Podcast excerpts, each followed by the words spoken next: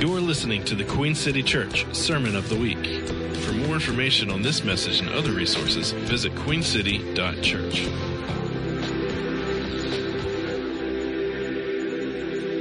Thank you, Jesus. What a great time this morning, huh? Worship Jesus. Have you guys heard about the um, the outpouring in Asbury College, Kentucky? It's remarkable. Do it, Lord. Do it everywhere. Um, oh, some of you may not know, I'm Robin McMillan. I'm senior pastor of the church. And this morning we're having Dan, Dan Keistler speak again. I've announced this. I don't know, some of you may not have been here, but just to fill everybody in, Dan has joined our pastoral team. Yeah. So great addition. You're going to love Dan and Kara, and their kids are nice. Ellie and Isla, cool little kids. So, anyway, Dan hasn't been able to fully engage because he's in the process of finishing con- reconstruction on a home that he is selling in the mountains, and so he hopes to completely finish that and then come down here and really. He's living in two places at the same time. It's complicated, and I'm not willing to tell you the whole story. Nevertheless, Dan, come on up. Listen, you're going to love this guy. We love these folks already so much so. God bless Dan Keistler and keep him awake. Keep him awake. Thanks, buddy. We are living in two places, so give us grace as we navigate uh, our situation is awesome. I'm also slightly ADD, so I live in like 12 places at the same time. Um, but we'll we'll get to one place hopefully this morning. So I'm going to pray for us, and then we'll dive um, in this morning. Father, God, thank you just for your presence. God, thank you for your grace, your heart, your wisdom. God, we thank you that you are who you are, and and the simplicity of just being with you this morning. Um, God, we can be so affected and so changed. And God, I pray that our only agenda this morning is just to be with you because it can change so much more than any other agenda. So, God, we just acknowledge you in this place. In Jesus' name, amen. We're talking about fruit of the Spirit. It's been so good. I think uh, the, the words the past few weeks have been amazing. Um, so thankful for just what's in this uh, space. And I do want to say this like, Karen and I are so grateful for the authenticity and the value for God's presence that's in this place. To come into a room and it just be zero performance and effortless uh, is so refreshing. Um, and so never take that for granted. It's just valuable who you are. Uh, but also just who the leadership has been here and the, the culture that's been cultivated is, is just something we deeply value. So kudos to you guys. How many guys love Robin McMillan? he loves himself. Uh, I do want to give one disclaimer. I do have a pretty painful pull in my neck right now. So if you see me moving weird, it's not the Holy Spirit. It's just me being weird. So, uh, but we'll get through it. Um, speaking of the Holy Spirit and the fruit of the Spirit, I do want to say this out of the gate. Um, the Holy Spirit is not an accessory. The Holy Spirit's a person, right? And I think sometimes in, in church world, we treat him as an accessory. And when we need something, he's our keychain with the gifts on it. And we pick which one we need and we kind of go from there. But the Holy Spirit and doing life by the Spirit doesn't mean that I'm in some trance and then I produce fruit. It means that I've learned to do life with a person who is the Holy Spirit. And out of doing life comes fruit, right? And doing life with him means that I'm learning his rhythm, his way, his culture, his vibe, the way that he would approach things, his perspective in moments. How many of you guys know God wants to do life with us? And when we learn to do life with God, that's when fruit comes, right? Um, so the Holy Spirit is not an accessory, he is a person that we're called to do life with. I want to look at this passage this morning. I'm going to keep in line with the fruit of the Spirit, but maybe zoom out just a little bit. Um, and I don't want to leave us with very practical things to do uh, from the message, but really just something maybe to understand and to stir a conviction in our hearts. But Genesis 126, all the way back to the beginning. It says this, it says, Then God said, Let us make mankind in our image, in our likeness, so that they may rule over the fish in the sea, the birds of the sky, over the livestock, and all the wild animals, and the creatures that move along the ground. So, this is the intent of God, right? When he says, let us make man, I'm, uh, this is my assumption and theologically where I think I would land, but this is the Trinity talking to itself. This is Father, Son, Holy Spirit in agreement saying this is what we're going to do. And the intent and the desire of God was to make man in his own image, right? Anybody know that passage that says, um, out of the abundance of the heart, the mouth speaks. When you apply this same uh, thought to the Father, that means that when the void of nothing existed and God desired us to be out of the abundance of the heart of God, He spoke and said, Let me make man. Let us make man in our image and our likeness. Isn't it fascinating to know that you are the abundance of His heart? You're the thing that came out of His heart. Let us make man in our image and our likeness. And I'm certainly no theologian with the Hebrew, but it's interesting um, that he uses two words here, and he uses image and likeness, and he almost just reinforces this desire for us to be in the image and the likeness. I mean, you guys know that sometimes I can bear his image, but I don't always bear his likeness, right? But this is the, the intent of the Father was that as people, as humanity, we would look like him in who we are, but we also would look like him in how we are. In fact, when I think of terms, Robin just mentioned and I love uh, revival. I love God moving. If God's moving, I'm in. I love it. It's great. But revival is not good church. Good church is good church, right? I think revival is the restored intent of the Father where mankind looks and sounds and flows in a way that he does because that's what he wanted. So if God's going to revive something or restore something or redeem something, that means God's going to put it back the way it was before it got broken. And so the fruit of Adam and Eve's life came simply from being the thing that they were designed to be. Mankind made in the image and the likeness of him. Now, I brought a prop today, so please, um, this is a little juvenile, but just please endure me for a moment. My beautiful wife's going to bring it up here. She is so hot. okay. Look at this. How many of you guys know what this is? Play Doh. How many of you guys can taste it just by looking at it? You know exactly what it tastes like. Um, this is a stupid example, but I'm a visual thinker. No, I'm not going to taste it, but I'm going to pass it around when I'm done after I've played with it for a while. So, Play Doh here. We're not sponsored by Play Doh, just to say. This is an unbiased review. Um, how many of you guys know that this is Play Doh? Say it one more time. What is this? Okay, so it is what it is, right? I can call it something else, I can pretend it's something else, but this is Play Doh, right? It will only ever be what it is. Even if I throw this in a pot of water, it's still Play Doh, it's just now in a pot of water. If I pour water on it, it's still Play Doh, it's just now wet Play Doh, right? But Play Doh is Play Doh, right? Um, you can't change what it is. Let's give it more of a personal identity. I can't change who it is. Who it is will always be who it is. But how it is can constantly be changed, right? Guys, give me an example. I'm a master sculptor. Think of one thing for me to sculpt you. A snowman? God bless you, dude. Gosh, that's awesome. I did this one time at another church and they said something like giraffe or something. I was like, come on.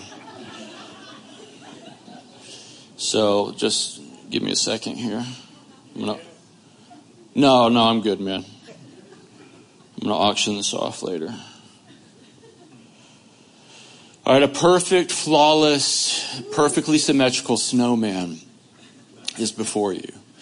Now, you couldn't see the snowman in the lump of Play Doh until I shaped the snowman, right?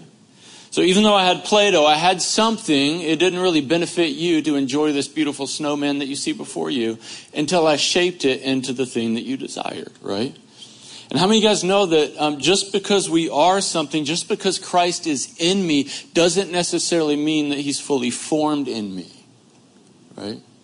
You understand that, like, when God made mankind, they would only ever be who they were because of his creation.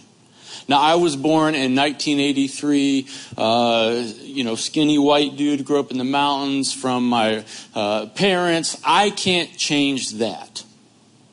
In fact, I wasn't even in the conversation uh, with God when He decided to, uh, to inject me into the world. I actually wasn't even in the meeting. Which means I can only be the thing that I was designed to be. I can only be me. Now, how me is can morph, it can change, it can shape, but I will still only ever be me. So when God makes mankind in his own image, this value that he has for mankind because of who mankind is, we will always be who they are.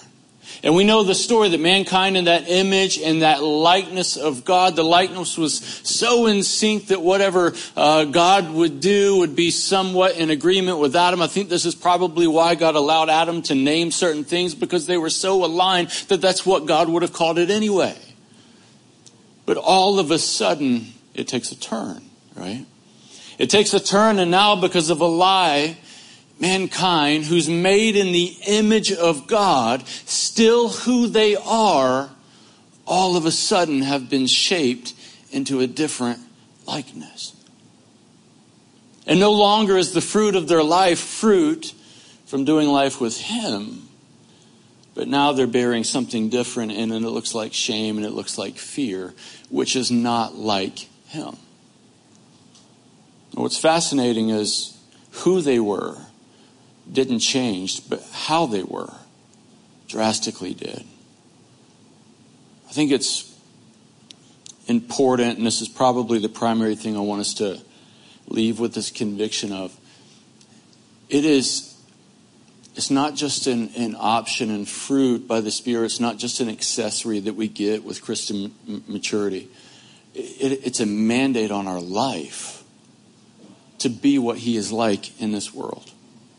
The reason we are here, and when I think again of terms like revival, real revival is being restored to the intent of the Father that I'm not just someone that says, I am a child of God. I'm someone who actually looks and sounds and breathes and loves and has patience like the God I'm a child of. Man made in his image and his likeness. Oh. See, the tension with Adam and Eve is they were still who they were, but now it was filtered through how they were, right? It's fascinating because that means the tension is usually, I don't know, maybe, not for you, but it certainly is for me. The tension is almost always between who I am and how I am. Who I know that I am and how I am. Especially as a parent. Lose your cool sometimes. mainly Kara, not me, but it happens. You lose your cool sometimes, and your frustration is, hey, that's not who I am, but how I am is disturbing right? And this is what the beauty of the Holy Spirit does when we talk about fruit and life by the Spirit is he's trying to resync that design of the Father that mankind would not just be made in the image and not just be formed after the substance, but we would also walk in the likeness of what he is actually like. Here's the mandate, Romans 8, 19. I think, Chris, I gave you all these verses um, but I might have added a couple. Romans 8, 19 through 21. Kind of a mandate verse. It says, For creation waits in eager expectation for the children of God to be revealed. Now, raise your hand really quick if you're a child of God. Amen. Um, you are that, and you can't change that. Isn't that awesome?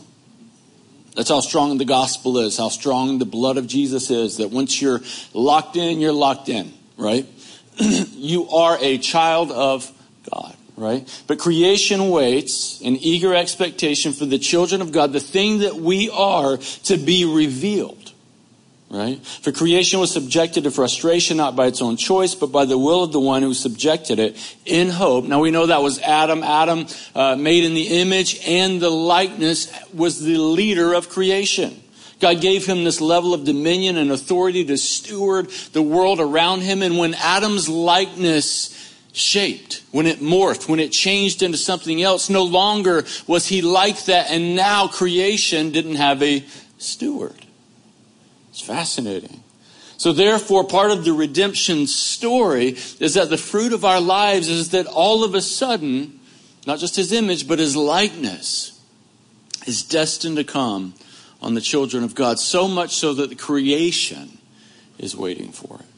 You know what's fascinating to me is the very first question asked in the Old Testament is Adam, where are you?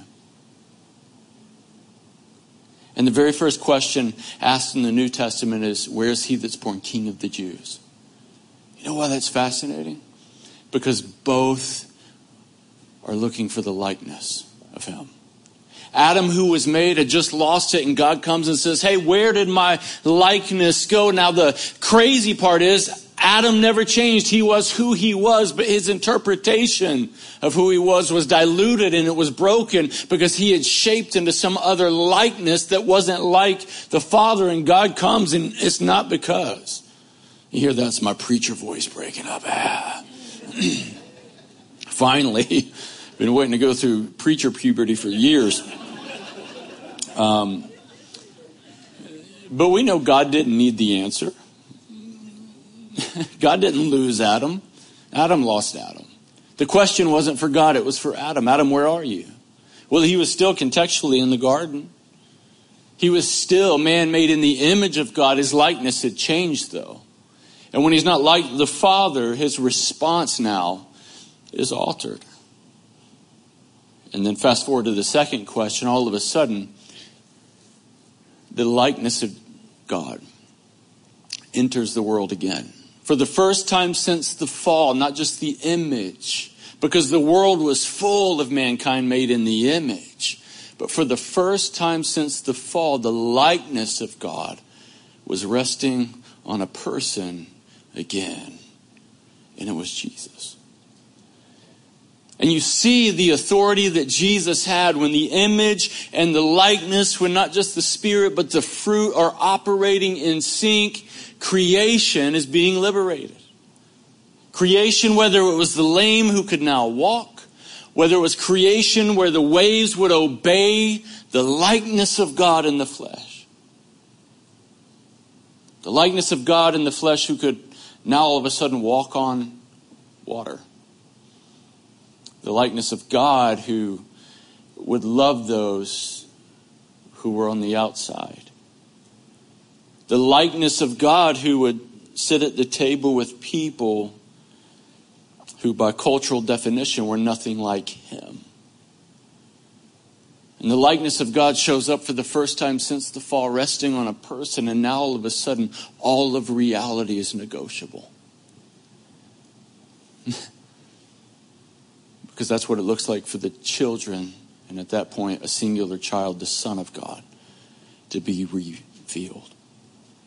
And a revealed child shows up, the Son of the living God, and everything starts to change. If there was ever a model of fruit by the Spirit, it was Jesus. His likeness and his character were now on a person. Here's what's interesting. And I would say this, especially in our context, because sometimes we try so hard to squeak like a blueberry out of the tree, right? Um, but if I really learn to do life with Him, if I truly learn to get in His rhythm, when I bear His likeness, the world around us shifts. Now, for you, that might just sound like, man, we got way too much authority. Like, there's no way that's true. But all creation's groaning, waiting on that. Right? It, can I, can I just challenge one thought? Please hear me out. um, you can kick me out after. Sometimes we're so obsessed with like catching a moment or a good moment or a move of God, like we try so hard to squeak out a, a drop of revival or, or, or a thing. What if our greatest goal is to simply learn to do life with Him? Because in doing so, the world's liberated, revival comes, things begin to be redeemed, the lame walk, the blind see, the deaf hear, uh, waves are walked on. That's what it looked like when Jesus do it. Jesus didn't come to have really good church. Nothing wrong with really good church, but that's not the point. Jesus came to show what it looks like for a steward of the garden of God to be restored to the intent of the Father that mankind in his image and in his likeness sets the captives free. There's a, a, a quote that I love and it's sobering. I think I saw it on a bumper sticker, so it may not even be the right person. Um, it might even might not even be a real quote but I'm going to use it anyway. Uh, I think it's a Gandhi quote, and it, it says something like this. He says, I, I love your Christ, but I do not love your Christians because they look nothing like your Christ. Wow.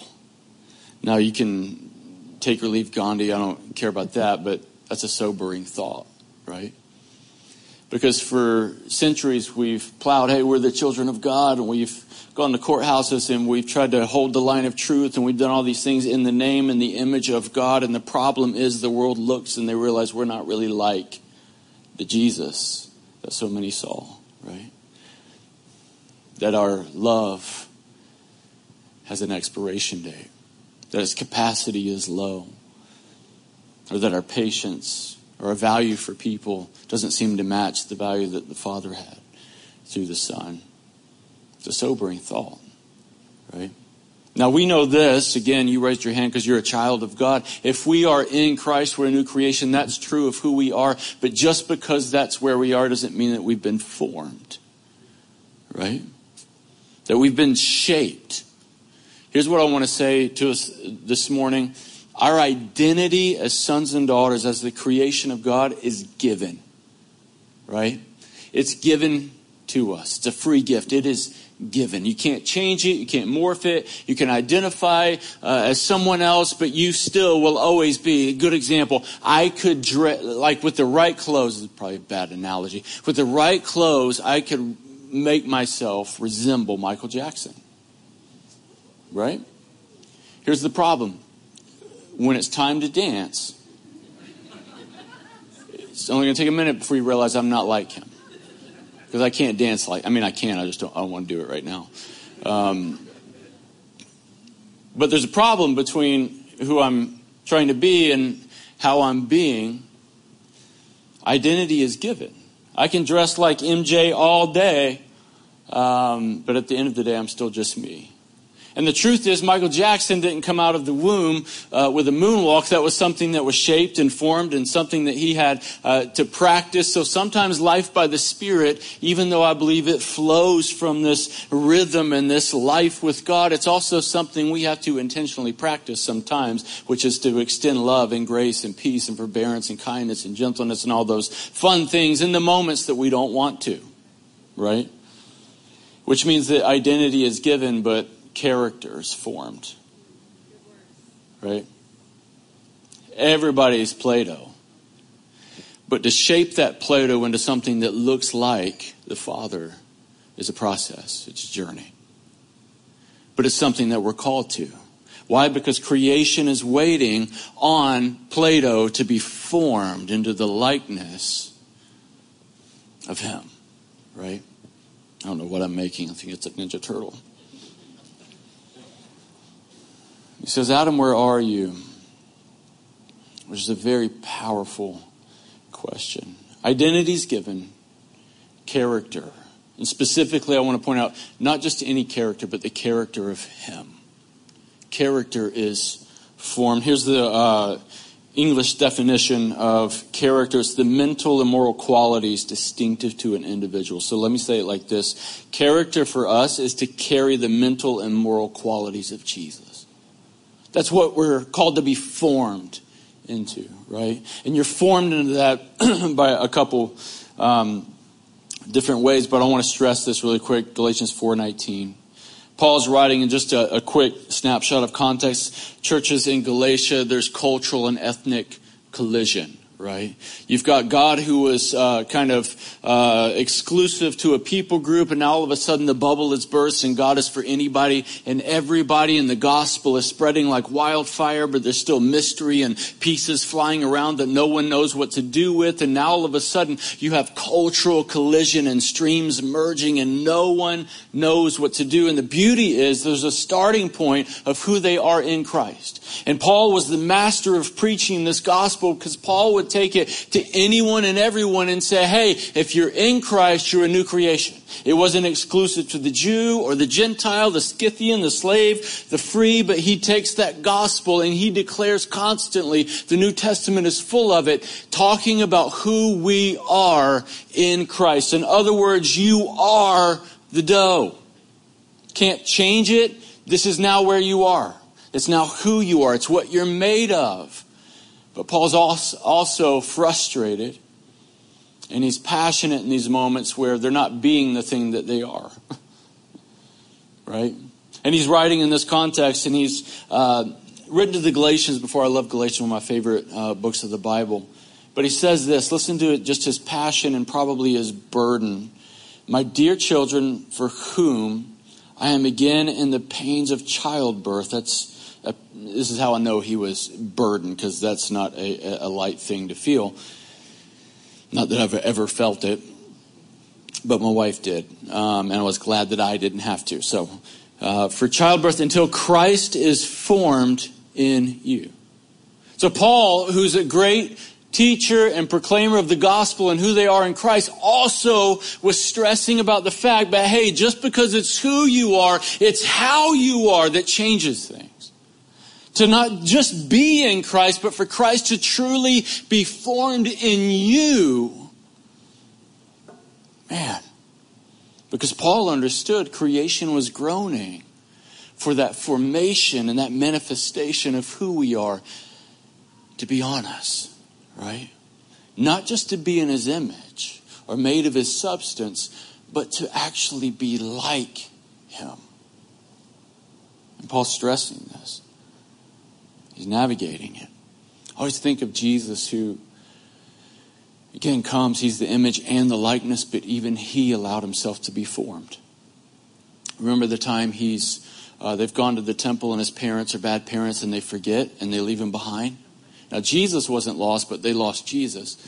And Jesus hangs back and he's, you know, teaching and parents come back and he submits to his parents and i've got the passage here i don't think i gave it to you guys but it's in luke and it says that uh, yeah luke 252 it says and jesus grew in wisdom and stature and in favor with god and which is fascinating because Jesus has given this uh, example that even though he was God in the flesh, the image and the likeness, the flawless one among us, he himself, through humanity, also submitted to this forming process.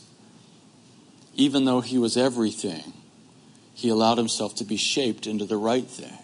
So that it wasn't just who he was, but it was how he was that was changing the world. Here's how I know that. Most of the world, when Jesus was here, didn't even know who he was.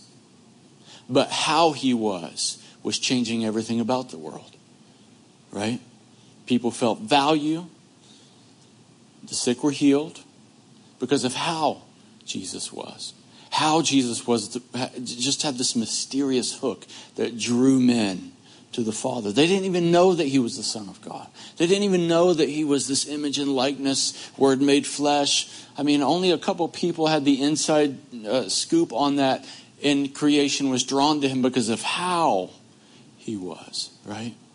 Because of how Jesus was, everything was changing, but Jesus allowed himself to also be formed. You know, can I say it like this? And this is not a Christian bash us uh, message moment, but when it comes to like, oh, how do I navigate this? Robin, you might have to clean this up if I get off course here, but sometimes in the church we, we're screaming so hard at the world to see that we're the light bearers of truth, right? You know what I'm talking about? Like we're just, man, we're just, I don't know, we just have the loudest voice of, hey, we're God's people. Here's the problem the world doesn't care who you are. You know? They don't. The ones we're called to reach, they, they don't care who you are. It's how you are. That's the challenge, right? Because you can say who you are all day long, but how you are is what affects them. This is why fruit of the Spirit is so important because fruit is not primarily just for you, even though we benefit, it's for everyone around you. Jesus bore fruit of doing life with God because he was God, but the fruit on his life was healing and relieving the world around him. So if that's true of Jesus, then creation is waiting for the manifestation of the sons of God to be revealed. That means that those who we are, us, are called to look just like he did. Which means creation will be liberated when we're not just who we are, but it's how we are that we're like what he is like. There's two uh, things I put in here, and uh, not a lot of practical this morning, but there's two main things that I think are the foundation uh, for building not just character, but his character in our life. And it's pretty simple. One is we have to know his likeness, right? We have to know his likeness. I think one of the big challenges of when Jesus came and even in the moments where he would acknowledge he represents God, their challenge was he didn't look anything like God. Which meant either Jesus was lying or they didn't really know what God was actually like, right? It's the first time they've ever seen what God was actually like was through Jesus. And Jesus comes and he is the likeness of God. But I still think sometimes our struggle is do we really know what God is like? Because how can I bear his likeness if I'm not even sure what he's like? And we've said it, I think, throughout the series, but how can I love my neighbor or how can I love one another the way that he loved me if I don't really know how he loves me? If I don't know what his love is like, then how do I know if I'm dispensing the right kind of love? I put this passage in here, which seems probably abstract, but it's Matthew 28 19. This is out of this uh, commissioning moment. And it says this it says, Therefore, go and make disciples of all nations, baptizing them in the name of the Father, the Son, and the Holy Spirit. This Greek wording, it means to immerse them. And you can translate one of these words literally into the character. So go immerse them in the character of the Father, the Son, and the Holy Spirit. Right? I actually like that order. Maybe it was on purpose. Um, but I like the order because what I realized um, a long time ago is sometimes we're really good at skipping a couple, right? And we get them filled with the Spirit and send them out, but they don't know what the Father's like. And that's called terrorism, right? You know what I'm talking about? Like we, we get them just hookah load them up and send them out, but they don't even know what God is like. They're not like the Son for sure, but we unleash them on the world and we wonder why the world uh, is really sick of, of the church talking about who we are and how we are is the problem. Well, it's because we've fast forwarded and skipped a few things. To raise them up and to fulfill the Great Commission means we've got to go and immerse them in what the Father is like because that's what the Son was like. And then the fruit of the Spirit and His likeness rest on our lives, right? But if I don't know what the Father is like, then at best, empowered by the Holy Spirit with the prophetic gift, I am a terrorist.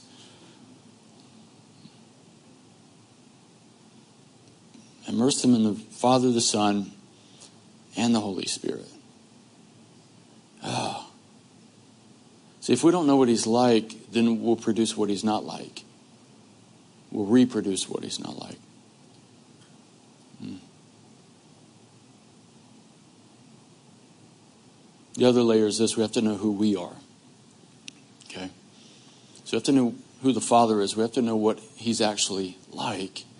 And we have to know who we are as the children of God.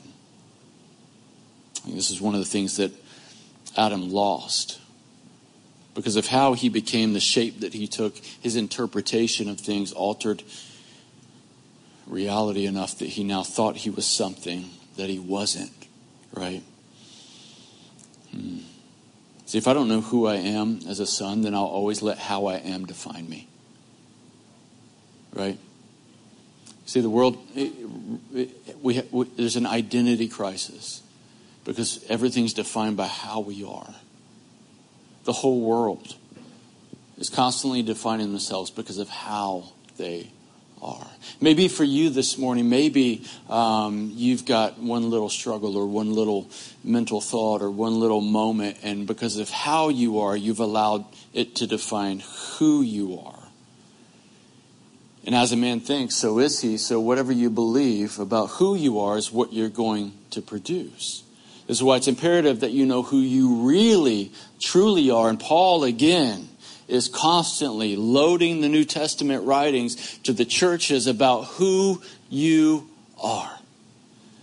I mean, just crazy statements. Like if you've been raised with Christ, set your mind, set your heart on things above. In other words, this is already true, so now let your soul have a look around and see who you actually are. You know what's cool about the New Testament? There's, uh, there's the, this this Greek kind of um, language, and, and, it's it's unique to the Greek language in the sense that it's almost like giving it's a past tense command, right?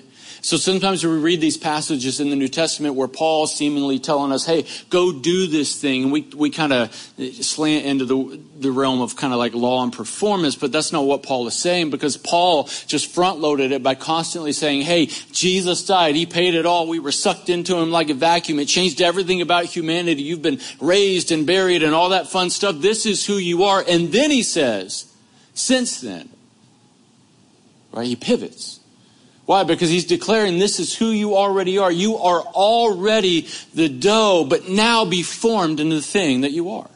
That's what this language is saying. Be the thing that you, this is not good English, I don't think. Be the thing that you already be. He's not telling you to go do that in order to be. He's already declared that you are. He's just telling you to live out of who you really are. But if you don't know who you really are, then you'll always be living something out trying to be who you think you should be. And oftentimes, how you are will constantly be defining, defining who you are. But there's a truth about who you really are. You know what's funny? Um, we might be the only ones in creation, I think, that do this, except maybe my dog. But you don't have to convince any other part of creation that it is what it is. Right? Like an orange tree grows oranges. No one has to convince it, right? Like I didn't go out talk to my orange tree and say, "Orange tree, now we're gonna have a conversation.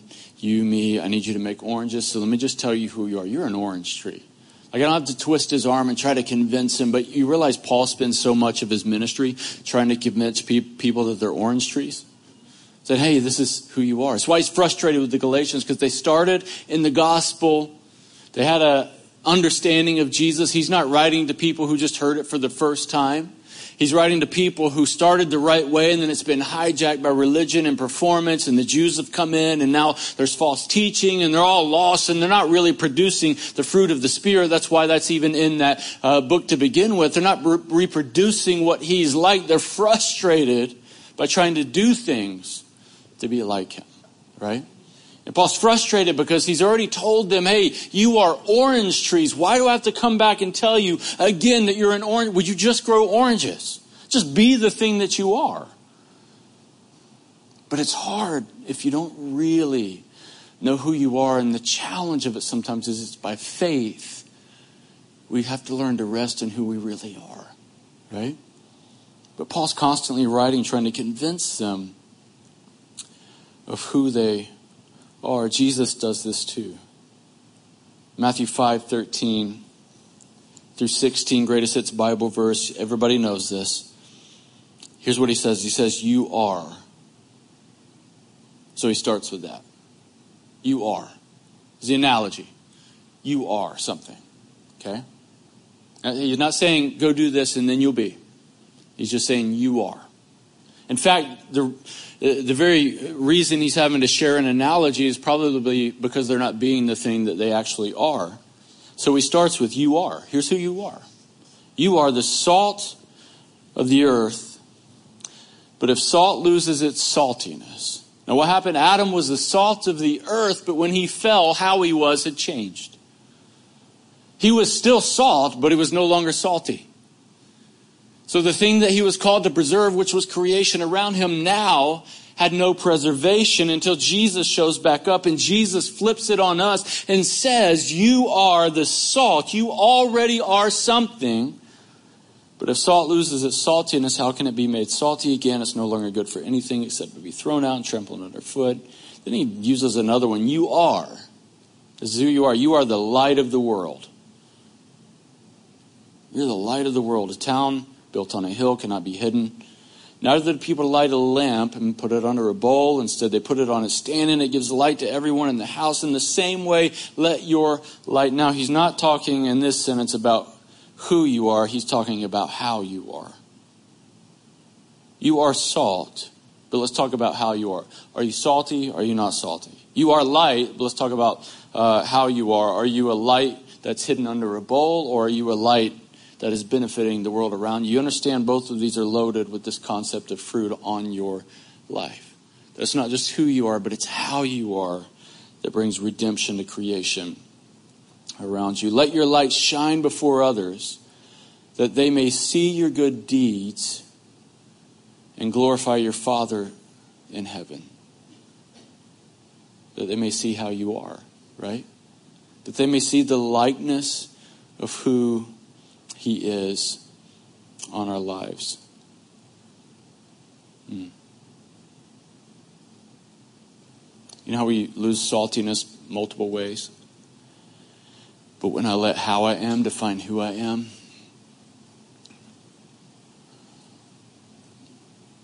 or when I begin to taste like the thing that I'm called to preserve, that's what salt did, right? Jesus, man, he, he had this ability to get so close to such deep brokenness,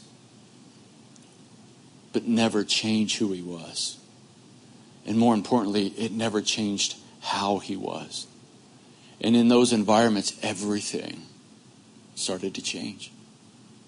You understand, like, this is the one thing I want us to leave with today. We have a call not to just bear fruit like as a Christian hobby. But we have a mandate to bear fruit for the redemption of the world around us. All creation is groaning, waiting on his likeness to be revealed in us. And again, Paul writes, I am laboring, just like in childbirth, until Christ is formed in you.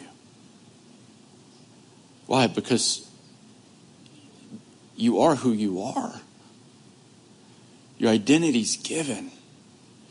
But what he's like is being formed. It's being shaped. We don't have time to go here this morning, but just a quick reference. This is why it's so important that we have this in the body. Because this is part of what helps me form and shape into what he's actually like. Learning to love people right? Is learning to be like Him, which means I need people. There's a couple things I'll mention. I'm going to pray for us. There's two things I always realize help shape my character. And it's usually people I don't like um, or situations I did not ask for. Right? It's so true. Um, when I first got to Charlotte, um, I realized everyone, I don't, I don't know if you guys have had the same experience, but everyone wants to race in the car. And I'm not a race guy. I don't know how to race. But I remember I was on 485 one day and um, just everybody's racing, you know, and I thought I didn't get the memo and I look over and this person, I just know. You know how you just know they they know that you know that they know, and you're doing this thing on the road, and you both know it, but you're both acting like you, are not even going to look at each other. And she was trying to beat me, like she was trying to win, you know. And I look over, and this just like total soccer mom is just laying on it, man. Like she's just going to town, and, and I'm like, that's not who I am. I'm not a race car driver. But I don't know what took over. Like, all of a sudden, I wanted to race her, you know, like. And so I caught myself, you know, and how I am and who I was were in conflict. You know, there was tension. Um, but it's in those environments. It might be traffic for you. It could be your, you, you, picking your kids up from school. It could be just having lunch with somebody. But it's in those environments where your character's formed, right? The places where you have to conscious, consciously choose to practice to be the thing that you actually already are. Never think because you didn't nail it that that's not who you are. Because who you are is not determined by how you are. Right? In the moments you don't think you're enough, and in the moments where you're having tension between who you are and how you are, never allow how you are in a moment to define who you are in eternity. You're a child of God, right? You're a son, you're a daughter. Now just be the thing that you are. That's what this journey is. That's what fruit of the Spirit is. Learning to do life out of who I am, because who I am is concealed in Him, and who He is is wrapped in me. And this whole journey of faith that we're on is simply allowing the identity that's already been given to form the matching character that rests on my life. Yeah. That we would be in his image and also his likeness in this world. Amen. I want to pray for us. Father, God, I thank you that um, we don't have to do anything to be. God, I thank you that um, we sit here this morning with this eternal seal of redemption and identity and affirmation. God, that the gospel runs so deep and so vast that even in one phrase it says that we are prisoners of Christ, meaning we're locked in. We couldn't get away if we wanted to. And God, I thank you for that. And God, I thank you that your goodness and the depth will always be far more than I can comprehend. But Father, we need this burden to not just be who we are, but to also be like you. And God, it's funny because I, I say that and it's such a balance to not go into some weird performance mode and some area where condemnation could come when how we are doesn't always line up with who we are. But what I saw in you, Father, was you came in Jesus and you didn't penalize the world based on how they were because you know who they were. And God, I pray that every person could leave even here this morning with just a, a resting assurance of who we are, so that how we are would never be able to shake or cause us to doubt, but we would constantly be formed through this beautiful luxury of grace and mercy into the likeness of Jesus in the earth. Because God, I, I, I know that all creation groans for me to look like you, to sound like you, to love like you, to steward like you, to not throw stones like you didn't throw stones. And in full confession, God, I don't even know how to do that.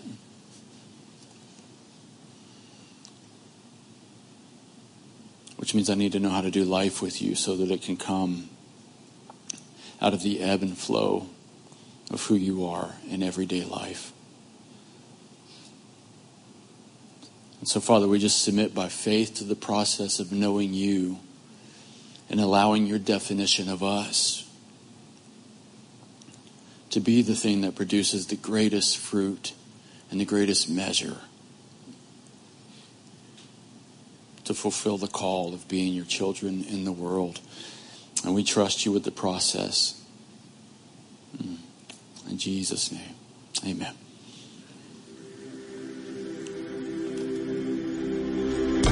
You've been listening to the Queen City Church Sermon of the Week. For more information on this message and other resources, visit queencity.church.